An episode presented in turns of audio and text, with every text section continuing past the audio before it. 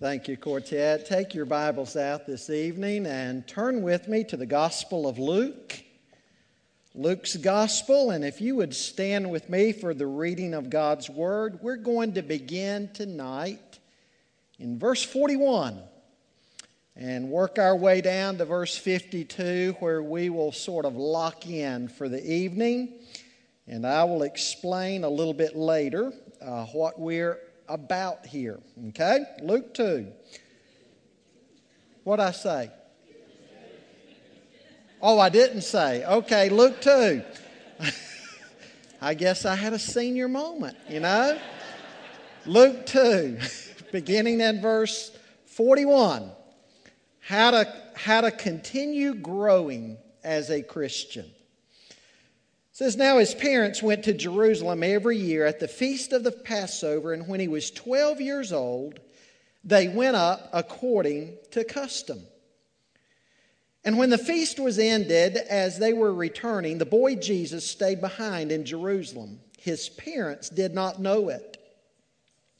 But supposing him to be in the group, they went a day's journey, but then they began to search for him among their relatives and acquaintances. And when they did not find him, they returned to Jerusalem searching for him. After 3 days, they found him in the temple, sitting among the teachers, listening to them and asking them questions. And all who heard him were amazed at his understanding and his answers.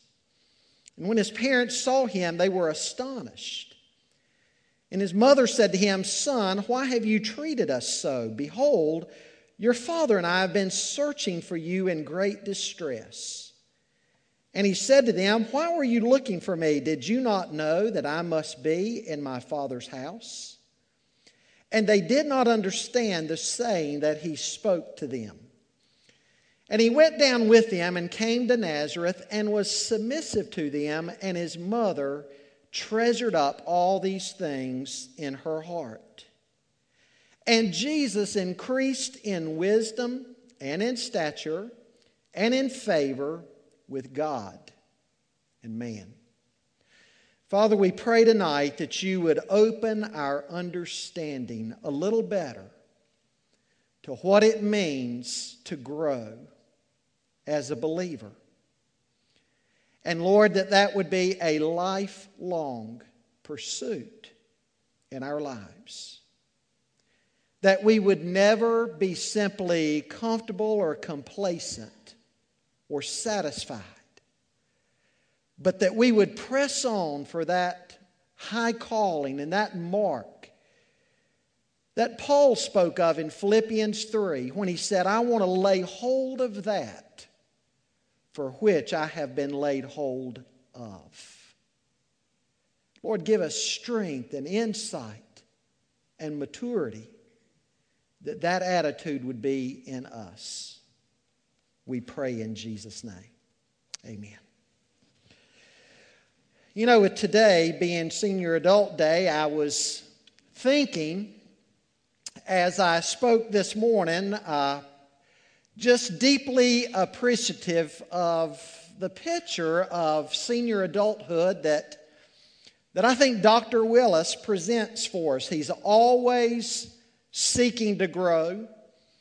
He's always eager to learn and stay up on some of the latest research on some topic, or he's always anxious to go to some conference to learn a little bit more.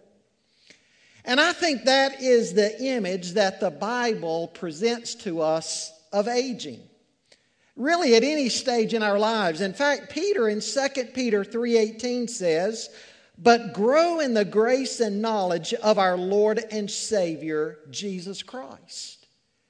And so we need to ask ourselves, am I still growing? Now, I would assume that the closer you get to the end of your life and appearing before the judgment seat of Christ, that would be a topic of very intense concern. Well, folks, we know that there's different kinds of growth. Romans 8 tells us that we are to be conformed to the image of Christ. Now, In being conformed to the image of Christ, let's look this evening at what the Bible tells us about Jesus growing. And when we look at Luke chapter 2, we see what an astounding passage this is when you think about it. I mean, just to stop and consider that the Lord Jesus grew. What we're confronted with in this passage, of course, is the humanity of Jesus. We know that Jesus is fully divine. He's the second person of the Trinity. He's sovereign God. And God is fully complete. You can't have God growing because God is omniscient. God sees all, and He hears all, and He knows all. And so if God had to grow, then He would be less than sovereign God. But keep in mind that Jesus wasn't just fully divine. He was also fully human. He was the God-man. And think of that. He came to this earth as a man. In fact, in Philippians 2, Paul says, who although he existed in the form of God, did not regard equality with God a thing to be grasped, but he emptied himself, taking the form of a bondservant and being made in the likeness of men. The Bible says that He did this, that He might be our sin sacrifice and taste death for everyone. Paul goes on there in Philippians 2:8 to say, and being found in appearance as a man, He humbled Himself by becoming obedient to the point of death, even death on a cross. And also He did this that He might experience everything that we experience in life to be an example for us and to be our sympathetic high priest. In Hebrews 4:15 we read, for we do not have a high priest who cannot sympathize with our weaknesses, but one who has been tempted in all things as we are, and yet without sin. And so while Jesus never sinned in His humanity, we learn the astounding thing here that He did grow. Being that example, it was necessary for Him to grow just like we grow. Now, the gospel writers don't provide very many details about the childhood of Jesus. In fact, after His presentation at the temple, all we really know about the childhood of Jesus is that when He was 12 years old, He was subject to His parents. And we've just read about that in this passage in Luke 2.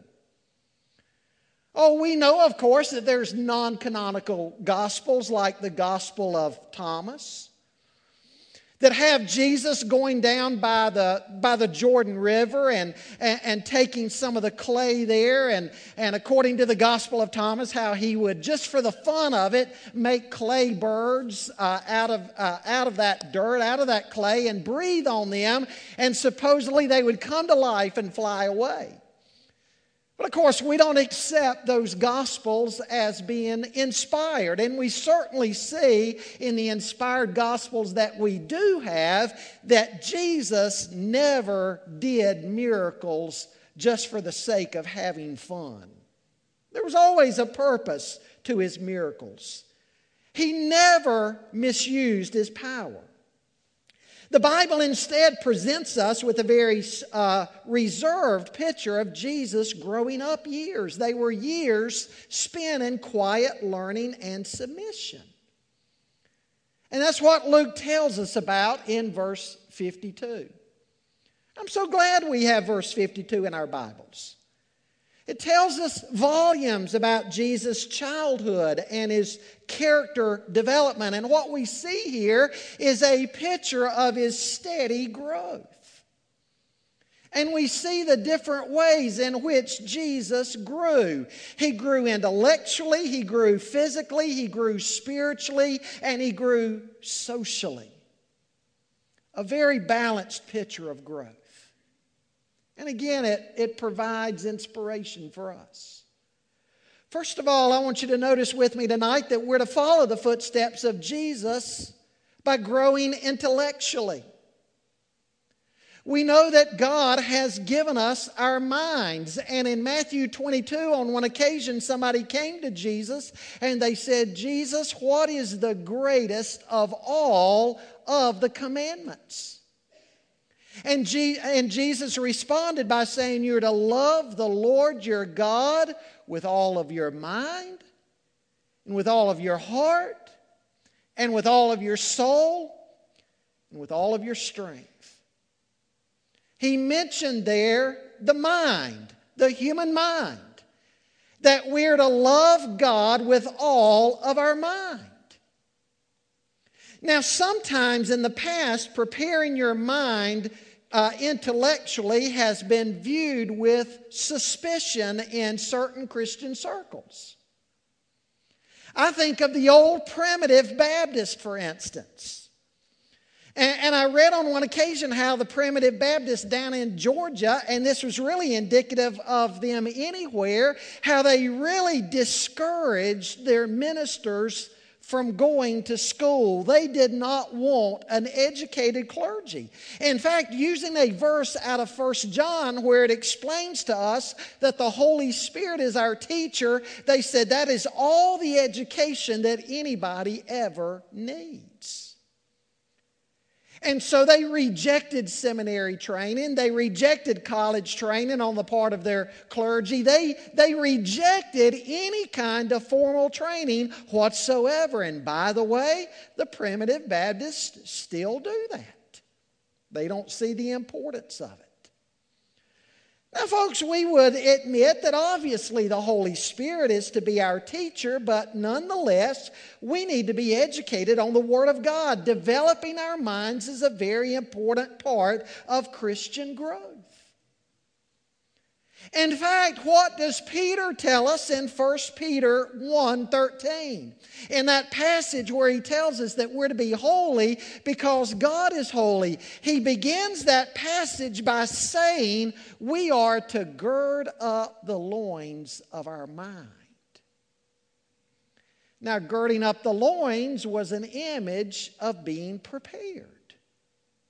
They wore long flowing gowns, long robes, even the men. And when the men were going to go out into the fields and work hard, or they were going to take part in some athletic event, they would gird up their loins. They would reach down and they would grab the robe actually in the back, and they would pull it forward between their knees and up around their waist, and they would wrap it and they would tie it off. And it was a symbol of being prepared for action. And the Bible says that we're to gird up the loins of our minds for action. You see, Christianity touches the heart of a man. When the heart of a man feels that conviction of the Holy Spirit drawing him to his Savior, it touches his heart.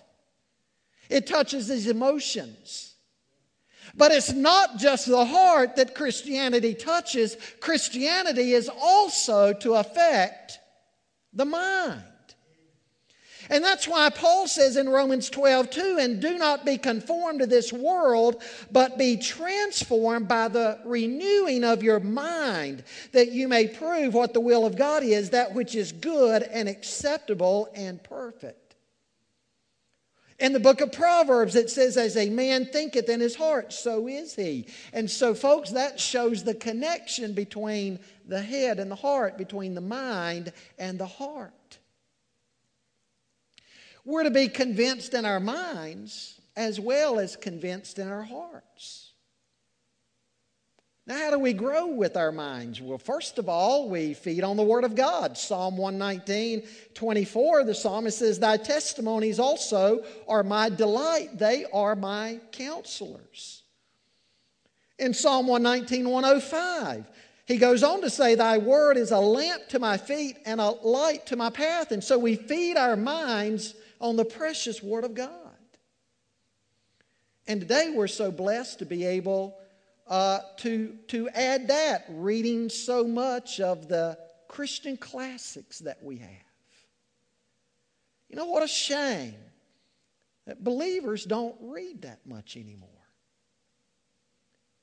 We're a visual society, and sadly we're being told that people just don't read that much anymore. And yet you think of the storehouse of treasures that we have in the field of theology, in the field of Christian classics, in the field of biographies, some of the great saints of the past.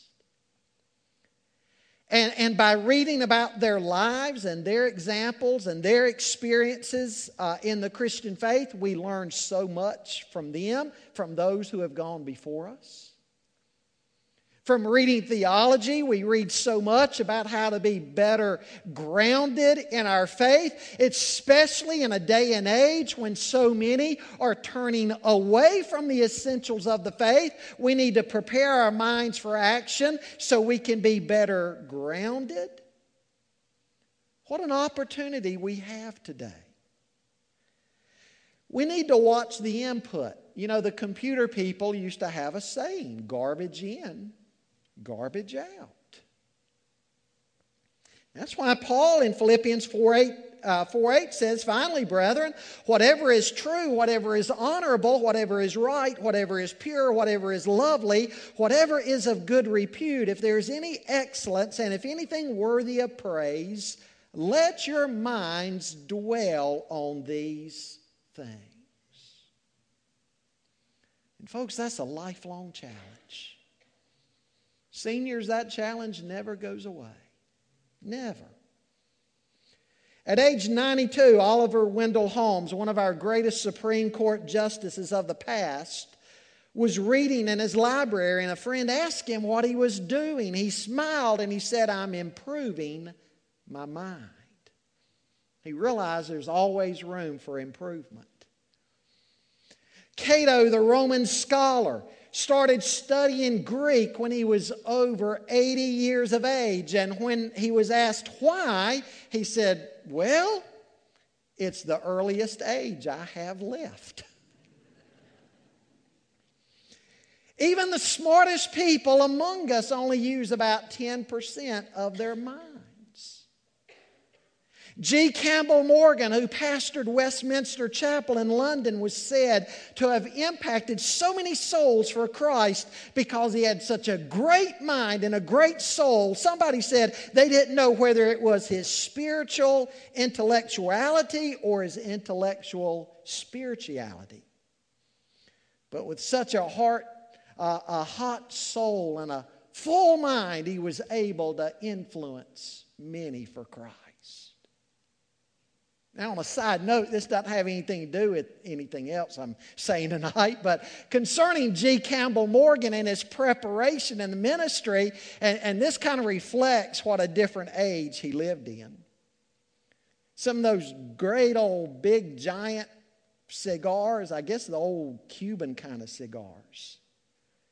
What do? Bite off the end or slice off the end, and must take quite a long time to smoke one of those. It said G. Campbell Morgan, when he was doing his sermon prep, he'd take 8 of those big old gigantic cigars, lock himself in his study, and he didn't come out until all 8 of those were smoked down.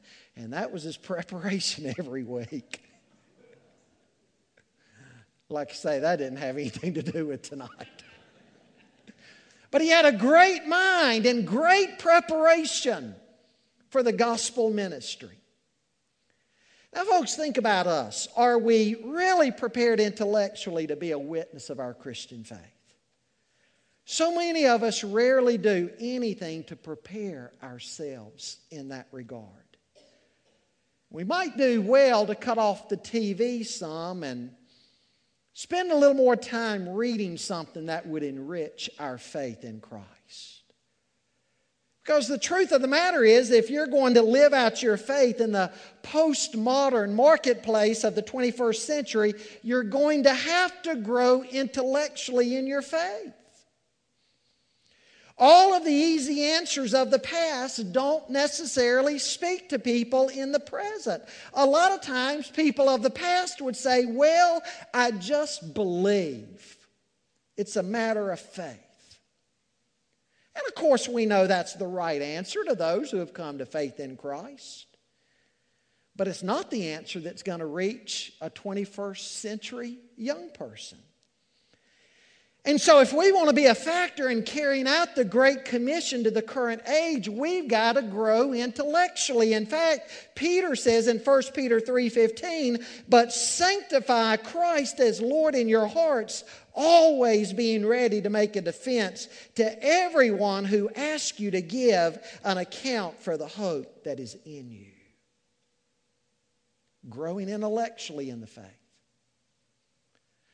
But the greatest motivation of all for growing intellectually in the faith, not just the difference that we can make, but it's knowing that by doing so, we're actually following in the footsteps of Jesus. Luke 2:52 says, Jesus grew intellectually. And again, we're to be conformed to the image of Christ. Secondly, I want you to notice with me, we're to follow the footsteps of Jesus by growing physically. It says here that he grew in stature. Now, we see a lot of obsession today with the body, and that's wrong, that's egotistical, and that's fleshly. It's ungodly. And the healthcare industry has gone nuts. It's a $1 billion, multi-billion-dollar business. There's all kinds of supplements and equipment and health foods and lotions and on it goes. Just a never-ending supply of health products. And if people can't get the body they want from those, what do today? They go under the knife, right? They'll get it that way. People are fanatical about their looks. But yet, we do need to take care of our bodies within the proper boundaries. Within the proper boundaries. I want you to turn with me over to 1 Corinthians 1 for a moment. 1 Corinthians 1 and chapter 6. 1 Corinthians 1 and chapter 6. Now, what Paul is doing there is instructing his listeners not to join their bodies to anything immoral, but beyond that, it still has volumes to say to us about what we do with the flesh. Pick up reading with me in verse 13. There in verse 13, Paul says there, food is meant for the stomach, and the stomach for food, and God will destroy both. One and the other. The body is not meant for sexual immorality, but for the Lord, and the Lord for the body. And God raised the Lord and will also raise us up by his power. Now listen to what he says in verse 15. Do you not know that your bodies are members of Christ? Shall I then take the members of Christ and make them members of a prostitute? Never. Or do you not know that he who is joined to a prostitute becomes one body with her? For as it is written, the two will become one flesh. But he who is joined to the Lord becomes one spirit with him. Flee sexual immorality. Every other sin a person commits is outside the body, but the sexually immoral person sins against his own body. Now listen to verse 19.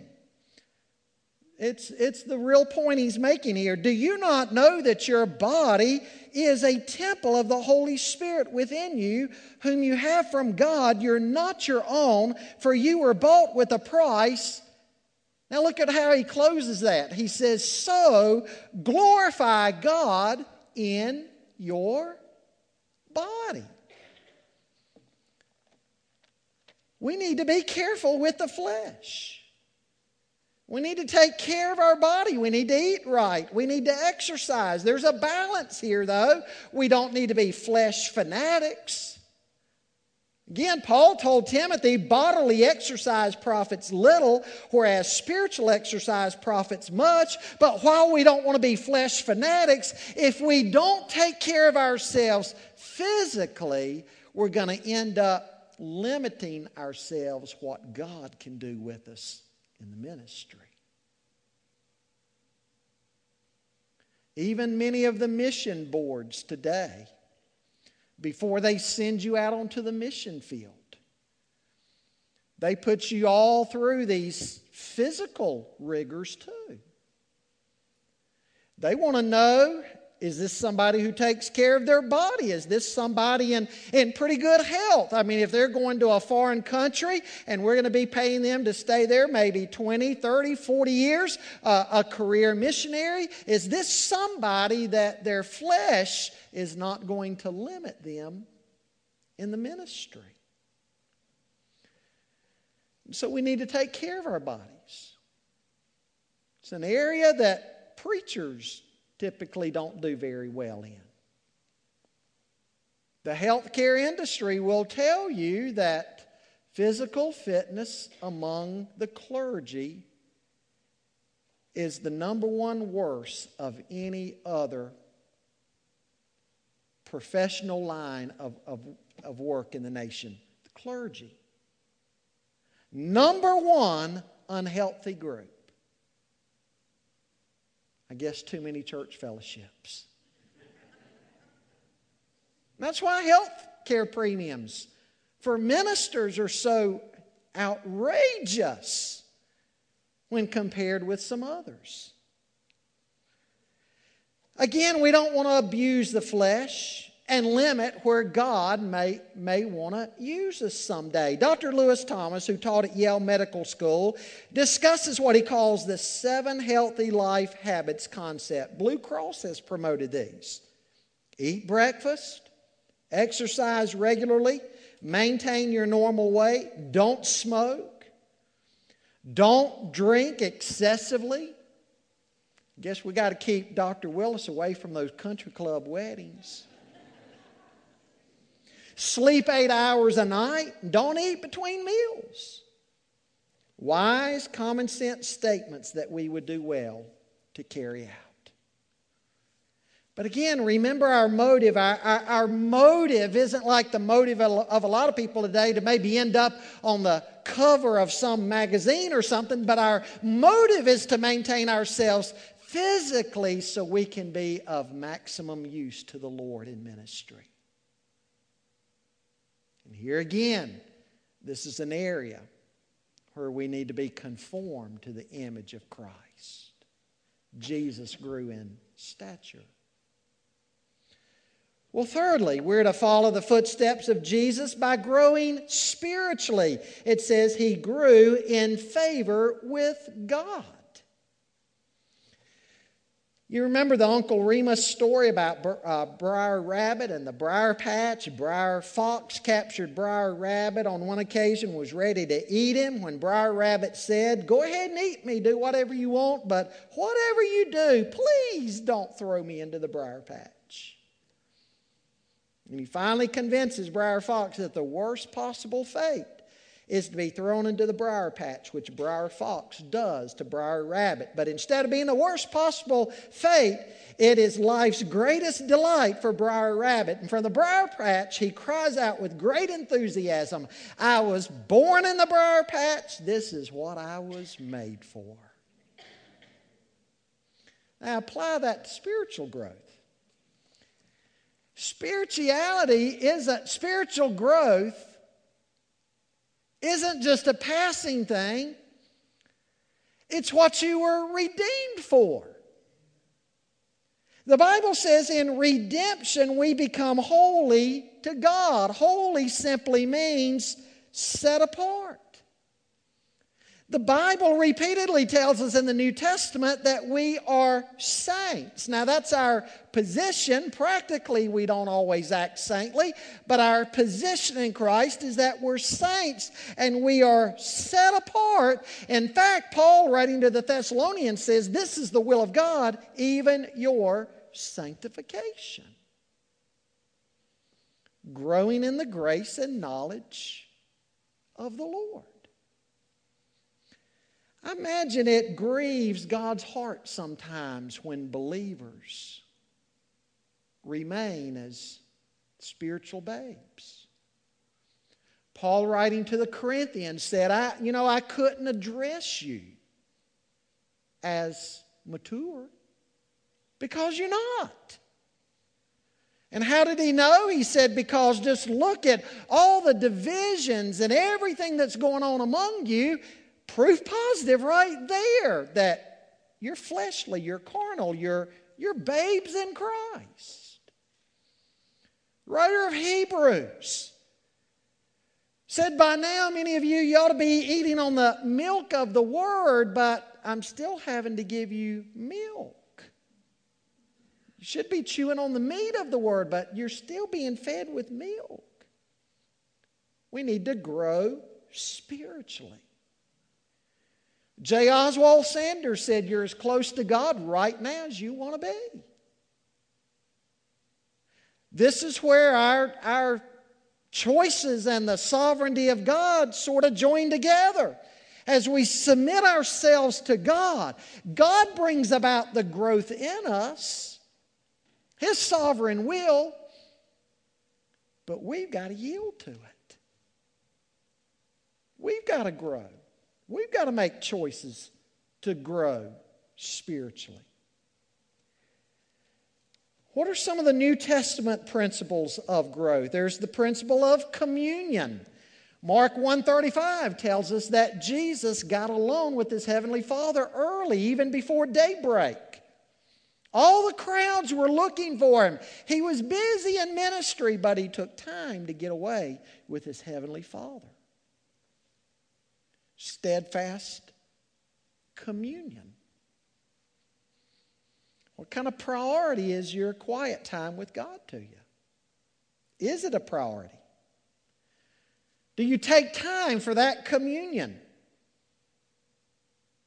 There's the principle of concentration. Concentration on our relationship with Jesus. John 15, He's the vine, we're the branches. We've got to abide in Him and concentrate on His Word. 1 Peter 2, using the milk image, only this time in a positive sense, says like newborn babes, we've got to crave the Word of God like a baby craves milk. Concentration. Concentration on our relationship with Christ and His Word. Why? Because His Holy Spirit takes His Word. That's the two things chiefly involved in our spiritual growth. The Holy Spirit takes the Word of God and uses those to conform us to the image of Christ. Principle of addition. In 2 Peter chapter 1. 2 Peter chapter 1. Look at the things that Peter mentions there that we need to add to our faith, beginning there in verse 5. He says, for this very reason, make every effort to supplement your faith with virtue, and virtue with knowledge, and knowledge with self-control, and self-control with steadfastness, and steadfastness with godliness, and godliness with brotherly affection, and brotherly affection with love. For if these qualities are yours and are increasing, they keep you from being ineffective or unfruitful in the knowledge of our Lord Jesus Christ. And then he goes on to say, for whoever lacks these qualities is so nearsighted that he's blind, having forgotten that he was cleansed from his former sins. Principle of addition. Principle of subtraction.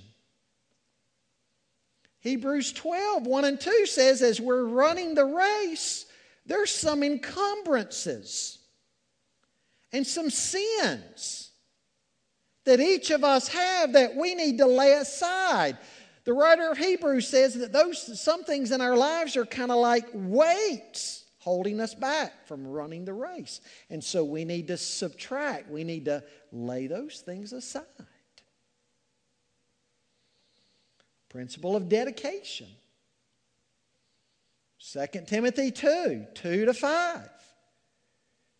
We're to be like that teacher in stealing things and other reliable men. And then Paul uses the images there of a soldier who doesn't entangle himself in worldly things. And he uses the image of a farmer there who's steadfast at sowing the seed and patiently waits on the harvest. He's dedicated. And he looks at the long-range picture. And then the principle of separation. The principle of separation. that Paul mentions to Timothy there in 2 Timothy 2, as he goes on in verse 15 to say, do your best to present yourself to God as one approved. And he goes on to say, avoid irreverent babble, for it will lead people into more ungodliness. And he talks there about separation that Timothy is to do from the world. So how do we grow spiritually? Communion, concentration, addition, subtraction, dedication, and separation. Some principles that we can use in our spiritual life to make sure that, like Jesus, we're growing in favor with God. Now, how do we know if we're growing spiritually? Well, am I loving God's Word more? Is it becoming a compass for my life as I face daily decisions? Am I being conformed more into the image of Christ? Is the fruit of the Spirit evident in my life? Do I value my time with the Lord? And when I miss that time with the Lord, I'm anxious to get back to it. Am I loving God's people more? Do I enjoy being around God's people? Do I enjoy Christian fellowship with my brothers and sisters? By the way, that's one of the marks in the New Testament that we've even been converted. That we love the household of God. We love God's people. Am I more available as a servant of Christ than I was? Am I involved in ministry? Do I find others? Do I find that I want others to know the Savior? Some indicators of whether or not we're growing spiritually. Jesus grew spiritually. And lastly, we see here tonight, we're to follow the footsteps of Jesus in growing socially. It says he also grew in favor with man. Now, that's an interesting phrase. We know that as Jesus began his public ministry, many turned away from him. Actually, many in the crowds fell out of favor with him. And yet, we know that those who were truly seeking God actually yearned for time with him. New Testament tells us that sinners were drawn to him. Luke 15 says that's why the Pharisees and other religious leaders fell out with him, because they said, who's this guy associating with sinners? But I think a little Zacchaeus up in that tree, wanting to see Jesus. I think of the woman with the issue of blood. I think of Mary who rushed into where Jesus was having dinner on one occasion and broke that jar of perfume and poured it over the feet of Jesus and wiped his feet with her hair. I think of the Samaritan woman. I think of the Roman centurion in John 4 who begged Jesus to come and heal his son. And I think of the multitudes that flocked to him at the Sermon on the Mount. We see a consistent pattern in the Gospels. The religious crowd fell out of favor with him. They were hardened against God. But those who were poor in spirit and wanted to know God were drawn to him. The key is, as Matthew 9 says, when Jesus looked at the multitudes, he was moved with compassion on them because they were like sheep without a shepherd. That says something about his social interaction. People matter to God. Christianity is not a hermit's religion.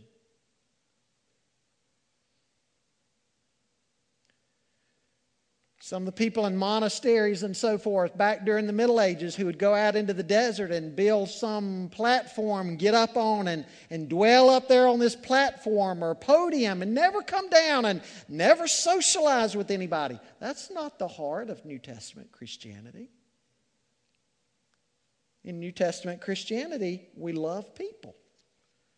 We interact with them socially. We try to help instill Christian values and faith in them. and help them. We need to try to look at people the way Jesus looked at people. Grow socially. You know, people are going to be offended by the gospel because the gospel is an offense. There's no way to avoid that. But that doesn't mean we ourselves have to be an offense. In fact, Romans 12:18 says, if possible, so far as it depends on you, be at peace with all men. Grow socially. Grow socially. There's no spiritual gift of being sandpaper in the New Testament. Some people, the way they interact with others, they say, I've got the spiritual gift of being sandpaper. No, you don't. That's not one of them. How did Jesus grow? He grew intellectually. He grew physically. He grew spiritually. He grew socially. Again, as 2 Peter 3:18 says, but grow in the grace and knowledge of the Lord Jesus Christ. Peter's writing about a dark culture. It's always been a dark culture. That began in Genesis 3. That was a little bit of time ago, wasn't it? Genesis 3. It's been a dark culture dating back to then. Peter was talking about how Christians conduct themselves in a dark culture. We need to grow in the grace and knowledge of the Lord Jesus Christ. And how did he grow? In all of these areas. Look at your life tonight. Are you growing intellectually, enriching your mind with the Word of God? In Christian writings that will stretch your thinking about God? What's theology? Study of God. Stretching our thinking about God and how God has revealed Himself in our world and how He deals with mankind. Are you growing intellectually? Feeding your mind? Takes discipline. Are you growing physically? Taking care of the temple? So even if you're 55, 60, 65, 70 years of age, you can continue with longevity, serving the Lord, capable of ministry, and not hindered by lifelong abuse of the body. Are you growing physically? Growing spiritually. Growing socially. What adjustments need to be made in your life and my life? Do we have faith to see it through to the end? Let's pray together. Father, I pray that we would indeed be lifelong learners, growing in the grace and knowledge of the Lord. The Lord is going to take more than just coasting through each day, sort of letting life happen to us.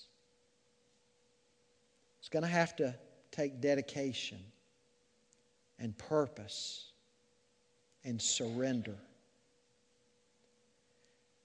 God, I pray that we'd be honest enough tonight to look at our lives.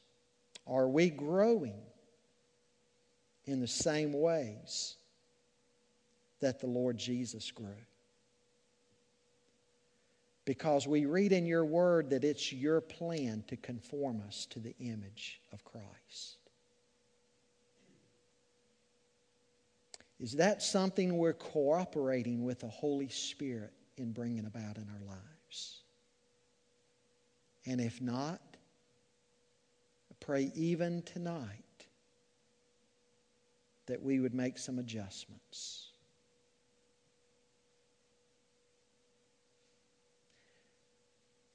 And as Cato said, I'm at the earliest age, the youngest age right now, to begin afresh.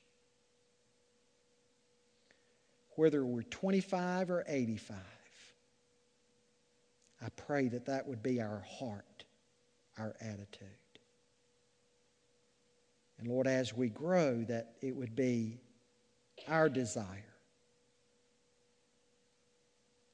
to reflect Christ in a dark culture. That we would do it all for your glory, that we might be better ministers of the gospel. In Jesus' name we pray.